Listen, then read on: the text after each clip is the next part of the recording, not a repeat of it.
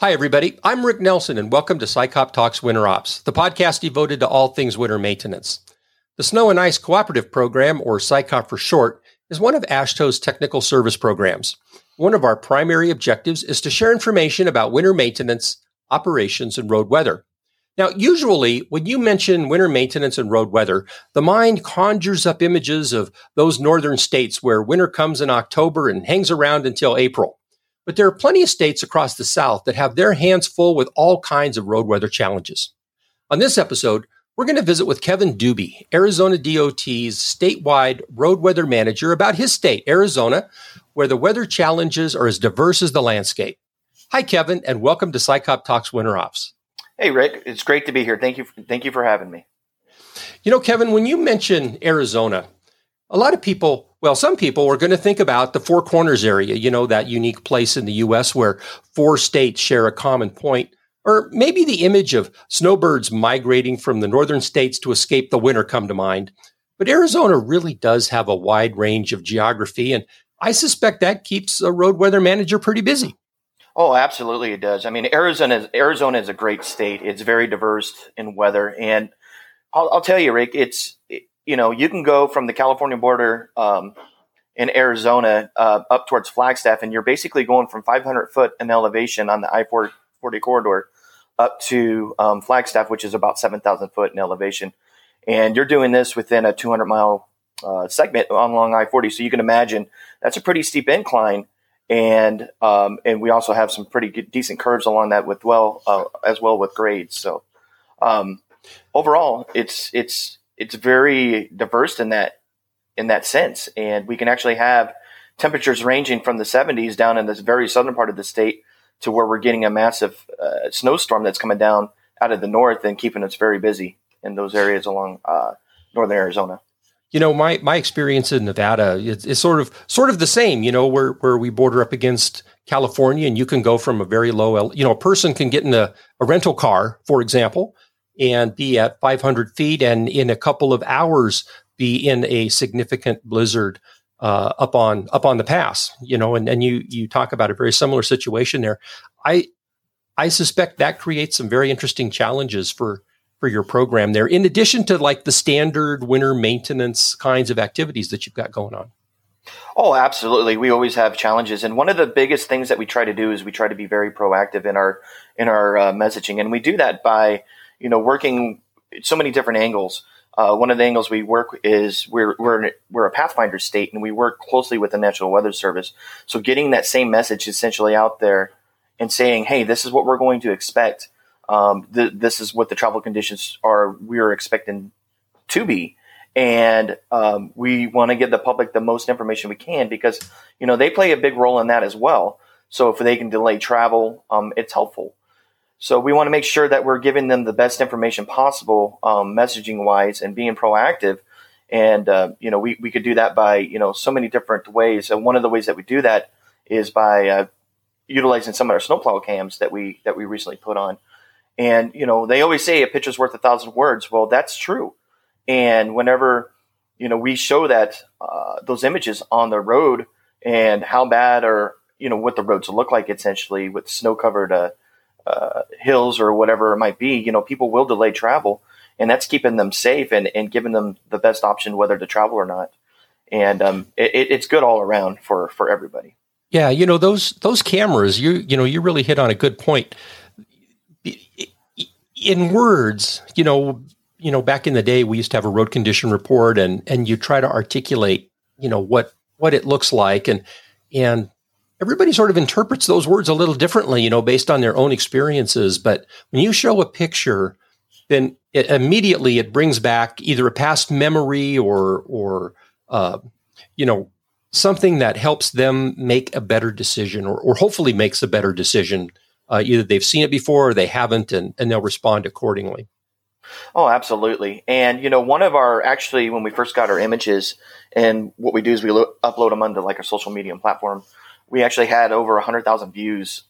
And that's reaching so many different people and, and people are conversating underneath the when a, when ADOT has its Twitter and Facebook going on.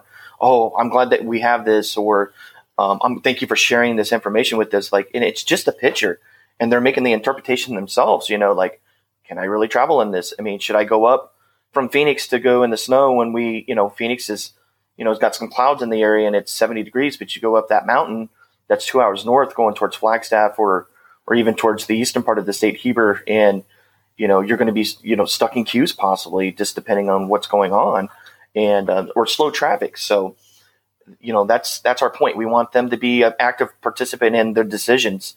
And I think that's what we do very well in being proactive.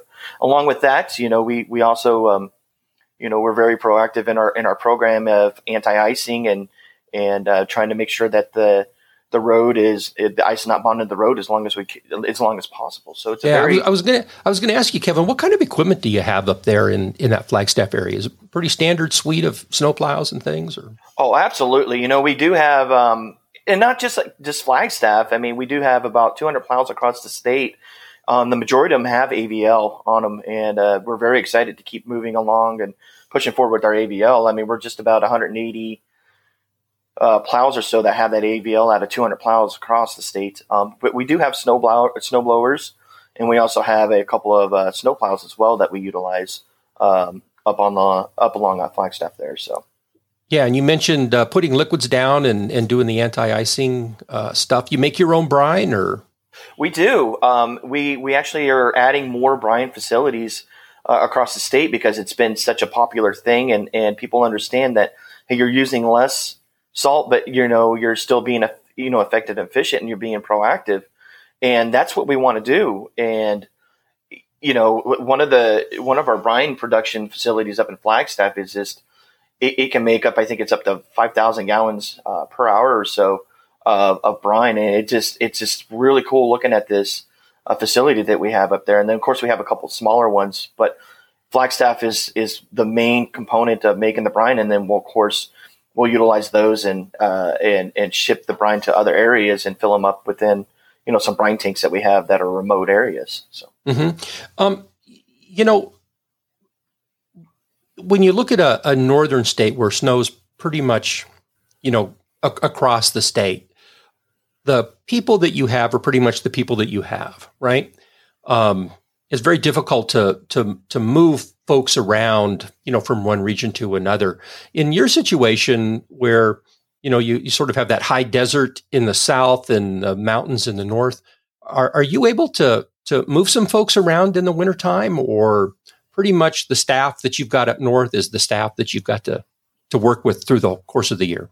Oh, that's fantastic, Rick. Um, I'm glad you hit on that. Um, you know, we do actually have a what is known as a loaner program, and what we do is we have our staff uh, that comes up from say Phoenix, Tucson, Yuma areas that don't typically see the snow uh, at all, and we will uh, essentially move them up north um, to different areas. So, um, you know, with the fleet, uh, you know, the Flagstaff or any of the snow regions that we have, it's all hands on deck and you know other maintenance still happens. There's still accidents that occur. There's still potholes that occur.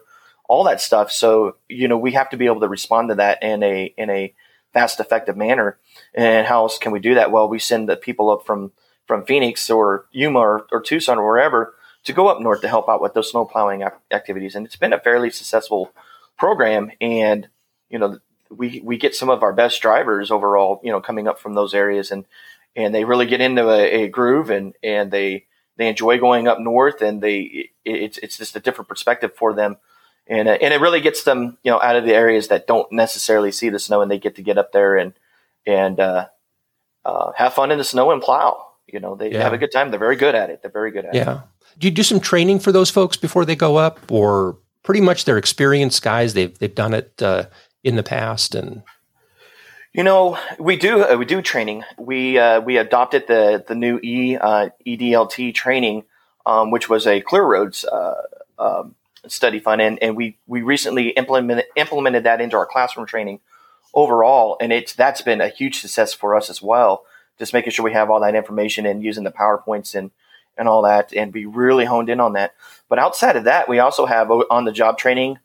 Um, we we do require any new employee to go up with a, a seasoned employee and do plowing. And uh, that seasoned employee has the opportunity to really give them, you know, the boots on the ground. They give them the opportunity to give them feedback on what they're doing, how they should handle situations, when they should, uh, um, you know, pass a, a, a, you know along the roadway, or what, what what do they do whenever they see a car on the side of the road, run upon an accident? Uh, moreover, though, you know, when should you apply your chemicals? Uh, what does it mean when the temperature's falling? What does it mean if you're, you know, the the temperature's really starting to drop? Should you be really, you know, upping your salt? Sometimes salt, more salt's not always a good thing, you know. Mm-hmm. And uh, so we really look at that, and um, that's part of the OJT training. And then we also on top of that training, we have uh, everybody must do a simulator training as well.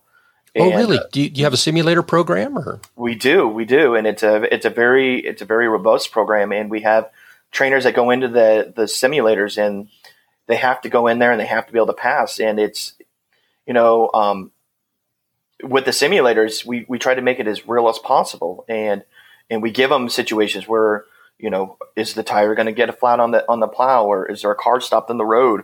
We can even change the the environment to have, you know, say to two inches to three inches an hour. What's the whiteout condition look like? So we really leverage all the training that we can get, and um, and and and when we put our employees out there, we're very um, happy and we in knowing that they're doing the best job they can with all the tools that we basically gave them. Yeah, you know, it, it's really kind of interesting you know, to, to sort of think about the decision making process that takes place. And and there's there's not many many vocations out there, if you will, where the uh, you know extremely important decisions have to get made by the person behind the wheel. You know, when you, you hit on just some a, a, few of them, you know, should I put more salt down? Should I not? Uh, what do I do if you know if there's a uh, traffic jam in front of me and, and things like that. I mean, there's there's all these decisions that have to make, and I think that training is such an important component. You can't just really throw somebody in a plow after sitting in, in front of a few PowerPoints and expect them to go out there and make good decisions about should I plow or shouldn't I plow and, and what kind of chemicals should I put down and the application rates and, and that sort of thing. It's a, it's a super important job, uh, being out there, a, a plow operator, you're making a lot of decisions. Oh, absolutely.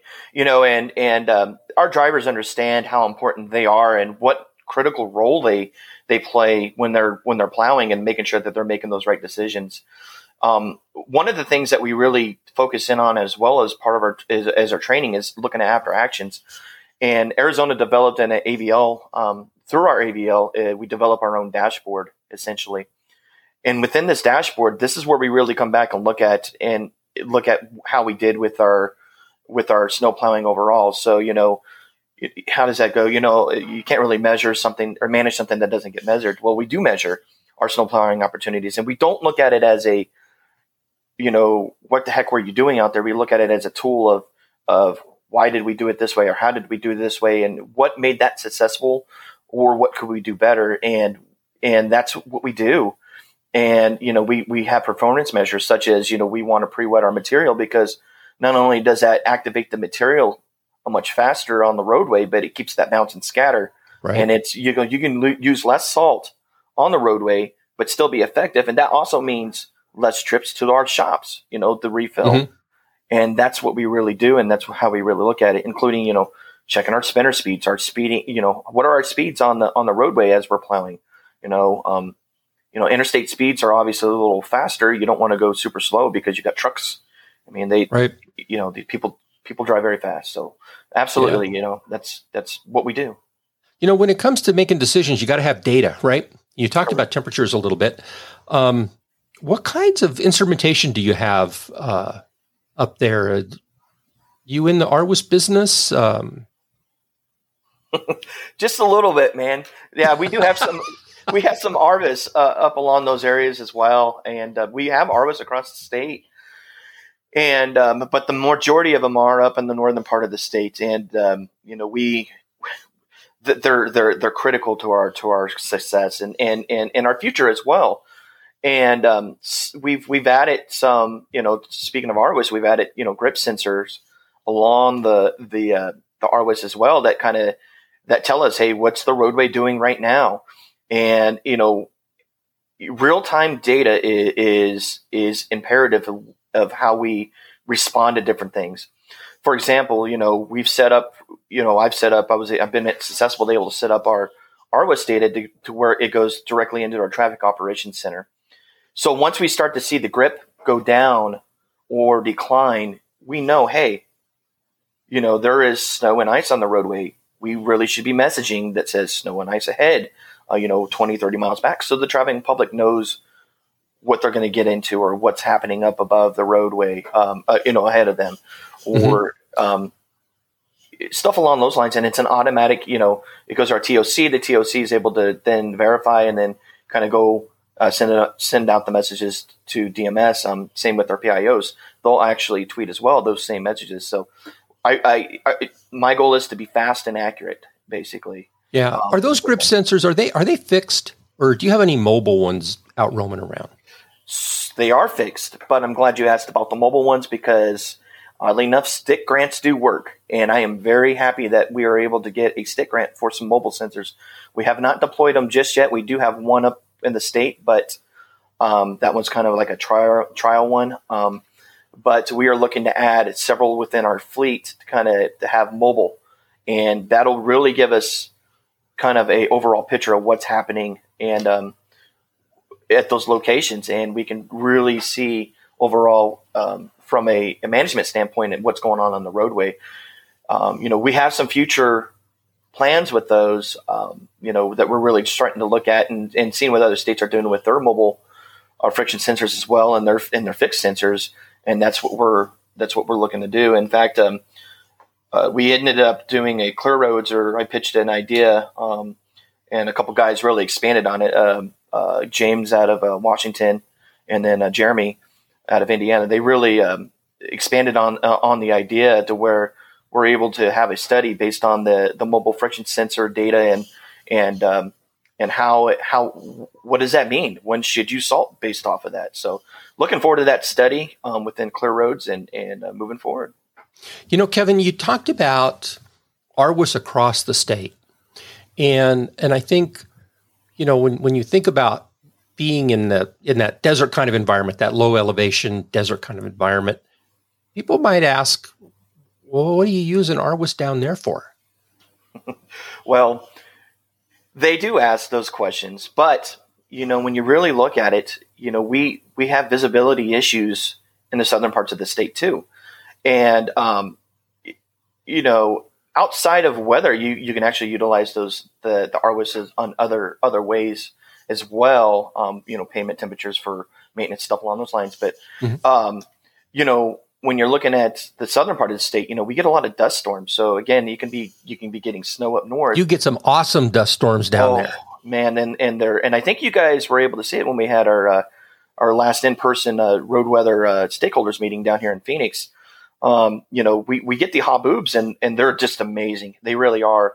But you know, when those visibility drops, it, what is also amazing is the accidents and incidents that occur with those and um, it, it could be very dangerous for our drivers, and so much so that we had a, an area to where we basically have an RWIS um, that is an a fully automated RWIS system that lowers the speed limit. It, this is our dust detection system that we have, mm-hmm. but it lowers the the speeds based on visibility. So once the visibility starts to drop, so do the speeds, and um, we're still currently looking at that. It's still so such a new um, technology, we're still to see if there's correlation with the speeds of of when they drop, or is it due to dust? Is it a little bit of both? But you know, we are trying to make it safer because in this corridor itself, you know, we've had you know we did a study, and within this corridor, we had 83 crashes within a 10 mile segment because of dust, and mm. it's correlated directly to dust. So, you know, we we worked very hard, and we have some of the best engineers in the state that that really developed this. And um, so, as the visibility drops, so does the speeds. And we have traffic loops that tell us what those speeds are. And we can drop the speed limit on that in- section of interstate in between Phoenix and Tucson, um, 75 down to 35. Now, that really depends on how the visibility is looking. So, but if it say it goes down, it, it, drops below 900 feet or whatever, that's kind of our threshold to mm-hmm. down to about 35 miles an hour. We don't drop it 75 strictly to 35. We drop them in, you know, in oh, steps. you step it down. Yeah, absolutely. So, you know, the public, the traveling public's not going to see 75, 35. You know, they go 75, 65, 55, 45, 35. And, mm-hmm. um, you know, it doesn't always drop to 35. Um, sometimes it just drops to 65. Again, it just depends on, on what's going on with the haboob um, or yeah, the dust the, that we on have the in the area. sight distance. Now, do you ever do you ever close that road because of the because of the dust? We they usually do close themselves. Unfortunately, um, it's never uh, we've never closed the road because of the dust because they're so unpredictable, especially during monsoon season. So um, there's been times where we've had dust warning or uh, uh, dust advisories and, and nothing really happens, so they have to cancel them. They, as in the National Weather Service, Mhm. and we partner with them. They do an outstanding job, and and other times it's just a such a, a, a- such a quick response. Like all of a sudden you'll have a dust storm. Now it, they're very good at knowing, um, you know, a we're most most likely or the conditions are favorable for a dust system or dust Mhm. d- dust event.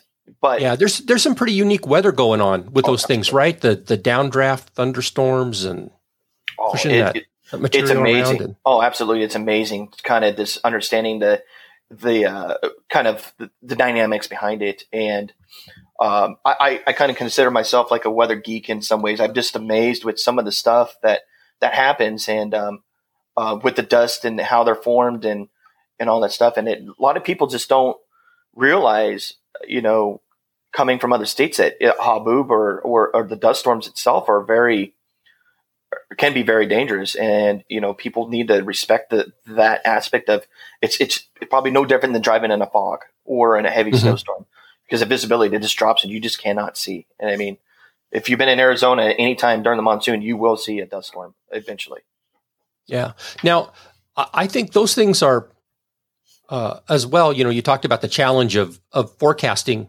those things, and it's my understanding that you have some extra technology out there in in uh, on that stretch to sort of help you see what's going on out there. and see we do so in between phoenix and tucson we also uh, developed or we didn't develop but we have a a x-band uh, radar that we have out there and that what that radar do, radar does it's in it it kind of fills the gap. You know we're always trying to bridge, bridge gaps. And that radar itself is able to rotate and it's it's able to really help fill in between um, uh, the radars in between in between Phoenix and Tucson, so they're able to detect storms a lot sooner. Uh, the development of dust storms because the the radars in Phoenix and Tucson don't necessarily always see those until it's really uh, w- until they're really moving, or if they're Mhm. getting reports or they're looking at cameras. This radar that's in between uh, Phoenix and Tucson is right smack in that corridor that I discussed, um, where we have the um, the visibility sensors, the the speed reductions, and what that will do is basically give the the National Weather Service, our partners in all of this, uh, even better information. And the better they are, the better we are, and vice versa. You know, uh, the better we are, the, the the safer our traveling public public will be. Now, did you work with the National Weather Service getting this radar site set up, or is that is that pretty much uh, have an Arizona DOT sticker on the door going into it? You know, that does have an Arizona DOT um, part of it, um, but we do have, uh, you know, where they're going to partner, where we are partnering with them um, overall. So this this system, I want to, you know, uh, yes, they have overall. You know, we we discussed this with them. This is kind of what we're looking at. This is what we want to do. Mhm. It's just, you know, we don't want to just put something out there that is not going to be utilized. I mean, it's a radar. It's really cool. Um, but you know, National Weather Service, are you guys going to be able to use this? And they're they're all over it. They absolutely, you know what I mean. Anything that we can do to help them, and vi- like I said, vice versa. That's what we're going to do, and and you know, we all have the same goals in mind. So, Yeah, great partnership there. oh, absolutely, yeah, we're very fortunate in that aspect of having that partnership with our National Weather Service. You know, w- when you think about a snowstorm and a blizzard, it's, it's sort of obvious the the cleanup, the recovery pieces that that have to happen afterwards. You know, getting that snow off the road and all that other stuff. When when you have one of these haboobs, is there recovery efforts kind of that have to go into there? Do you have blowing sand that you have to wrestle with? Um, is there is there cleanup that has to take place after that to get the road sort of restored back, or Not so is it much. pretty much when it quits blowing, it's done? it's pretty much when it's quit blow, when it quits blowing, it's pretty much done. Um, you know, we're very active, so our, we're on alert when those when these dust storms come in, and we're on alert in the sense of of you know making sure that you know we we have our message boards, uh, you know, being proactive and letting the public know, hey, you know, dust event uh, occurring or something along those lines, and we want to make sure that we're getting them you know, as far away as they're coming in from New Mexico over, um, you know, we want to make sure that they understand that there is a dust event that is occurring in these areas. Um, as far as the maintenance goes, we, you know, we're just basically ready to roll in case there's an incident or an accident that occurs. There's nothing really. Sometimes these dust storms are very short lived. Other times they're, you know, they can go on for for quite a while. But you know, again, it's just visibility and making sure that everything is is uh, working appropriately um, overall. So yeah, yeah. You know, Kevin, you mentioned the monsoon season. I, I think that's that's sort of different than like the rainy season.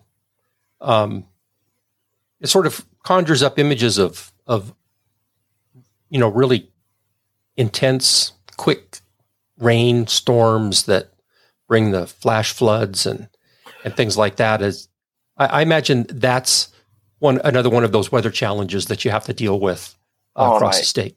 Oh yeah, that is very challenging. And not only is it challenging the sense of, of blowing dust, the heavy rains that come down because it can flood very, very fast. Um, you know, in a, in a desert area, as you know, um, the ground gets saturated very quickly. And we, we do have some challenges with flooding, um, and in particular in some of the valley areas. And uh, we do have pump systems and a great team that, that a resilient team that really goes out and make sure our pumps are working and, and drains the, the valley freeways. Um, so we do have those challenges and the blowing winds and the dust. Um, but more particular, I think what we really face is Arizona is very unique in in the sense of well, I shouldn't say unique only to Arizona, but in Western states, is we get fires and it gets very dry. Oh, right. And what happens? Yeah, exactly. And what happens is those fires they're they're very difficult at the time, but they also leave behind a, a, a fire scar. And what happens when you you put water on top of a fire scar? Well, it floods. We get mudslides. Yep. There's nothing to stop those those those mudslides or that debris flow to coming down onto our roadway.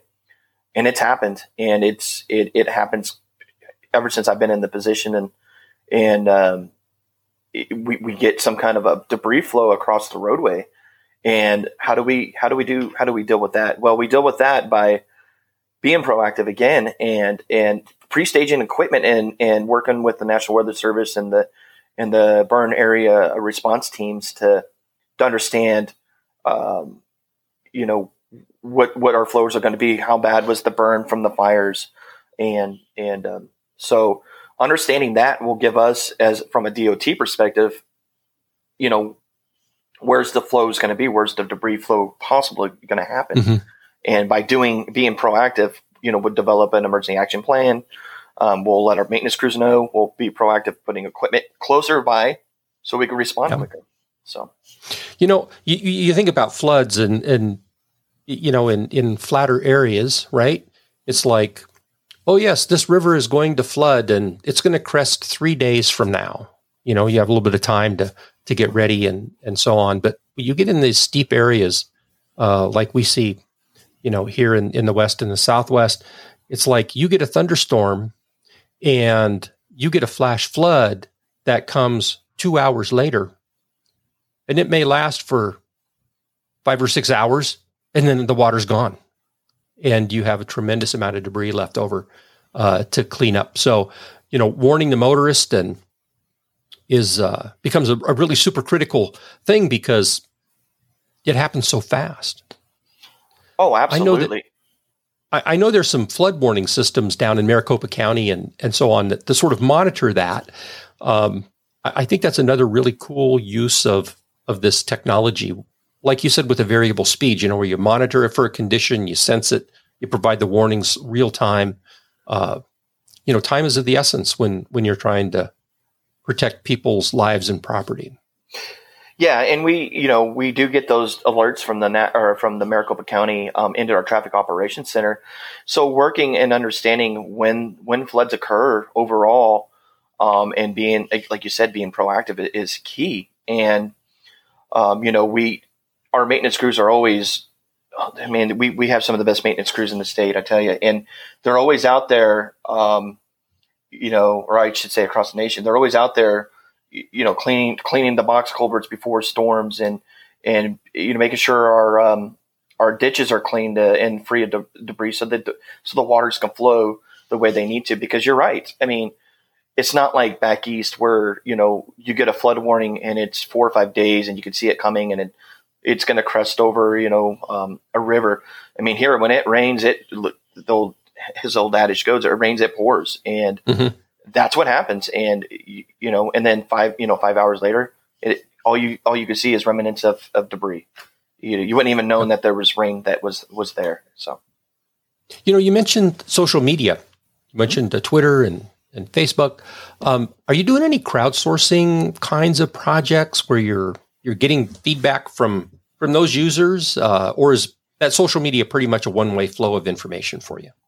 No, we do get we do get information back from the users. Um, we do crowdsourcing. We we uh, we're one of the states that uh, we have a uh, a team that's starting to look, or they have been looking at crowdsourcing uh, overall, and it's something I'm still trying to wrap my head around. I think overall, but you know, getting that information and crowdsourcing and, and understanding what it is that's out there. You know, one of the things that we really utilize is is um, you know uh, speed data out on the highways and you know through a five one one kind of a, uh, mm-hmm. a kind of a thing. You know what I mean? And I'm I think that you know there's I think there's so much you could do with crowdsourcing overall and understanding what's happening out on the roadway, especially during adverse weather events is going to be key. And I, am excited. I, I, really am excited to where, where we're going and what we're looking at and what, what the possibly possibilities are of crowdsourcing. And, and, um, you know, I was listening to your podcast and, um, you know, the, uh, I can't remember the lady out of Kentucky. That, yeah, Randy, Randy yeah, Feltner. Yeah, that was it was so interesting just listening to that and, and and what they're doing with their crowdsourcing and the, they're, res- they're responding to emergencies like they're getting alerts quicker and i'm like oh that's really cool you know is that yep. It, it's a very it's a very unique very unique opportunity for dots to really look at overall. Yeah. Well and, and, and a lot of times the first step in the whole process is to send somebody out there and look and see you know? Yes. And i mean that that that takes a lot of time. It know, does that happen to figure out how you're going to respond you know? Yeah, and you know, when I was actually a superintendent up in the in the Northwest District, which kind of involved all of Mohave County and some of uh, Yavapai, Yavapai County um, up along the I forty corridor up there, we would have employees that would go look and see to see what was going on and and um, overall, and it's it's just uh, you just didn't have and then you just didn't have the situational awareness that you really needed to have. So, giving our employees the tools to do the job the best that we can is really coming all come a long way overall. So yeah, Kevin, what's in the future for the Arizona DOT with respect to road weather management? You know, the what future. You, what are you working on? Oh man, the future is is the limit for us. So I, you know, one of the things that kind of come come to my mind is you know um, kind of looking into grip sensor technology and you know utilizing that and how can we you know bur- you know create less burden on our on our traffic operations center by automating you know such things such as a DMS that whenever the the, the grip sensor starts to see that the grip or the friction is is go- going lower, can we automate it the automate the uh, message board that says you know uh, snow conditions ahead or ice conditions or stuff along those those lines. So that's that's one aspect that we're really looking at, and um, you know, of course, we want to make sure that overall that that it, we'll pilot it and make sure that everything looks good and on our end um, from the internal standpoint. You know, we really want to look at um, you know some of the, the the states such as Minnesota or Iowa's where they have you know their 511 components and their snowplow cams on those different mm-hmm. different uh, platforms. You know, still looking at that and evaluating some of those opportunities as well um, as we move forward. But um, you know, I think our big thing is going to be you know, really looking at the mobile sensors overall and, and uh, really in, in, in, honing in and enhancing our skills on the dust system and, um, you know, continue, you know, our, our future, future endeavors and making the, one of the best road weather programs that I can anyway. So. Well, it's great. You know, and I, it, it, you know, I think it really is fair to say that, you know, the challenges that you all have there in Arizona is are, are, are as unique as your state. Oh, absolutely. Kevin, I want to thank you for visiting with us about about road weather and and uh, what you've got going on there at ADOT. Oh, fantastic! And Rick, thank you. It's so good to be on this side of the, the the, the podcast this time around. I've always been, you know, always like to listen in and and listen to what other states are doing, and and uh, it, it's really it's it's it's a it's a it's a great opportunity. I appreciate it. Well, we're happy to have you here, Kevin, and, and you, you guys are doing some great stuff there, and, and I think it's uh, it's great to be able to share it uh, with other folks.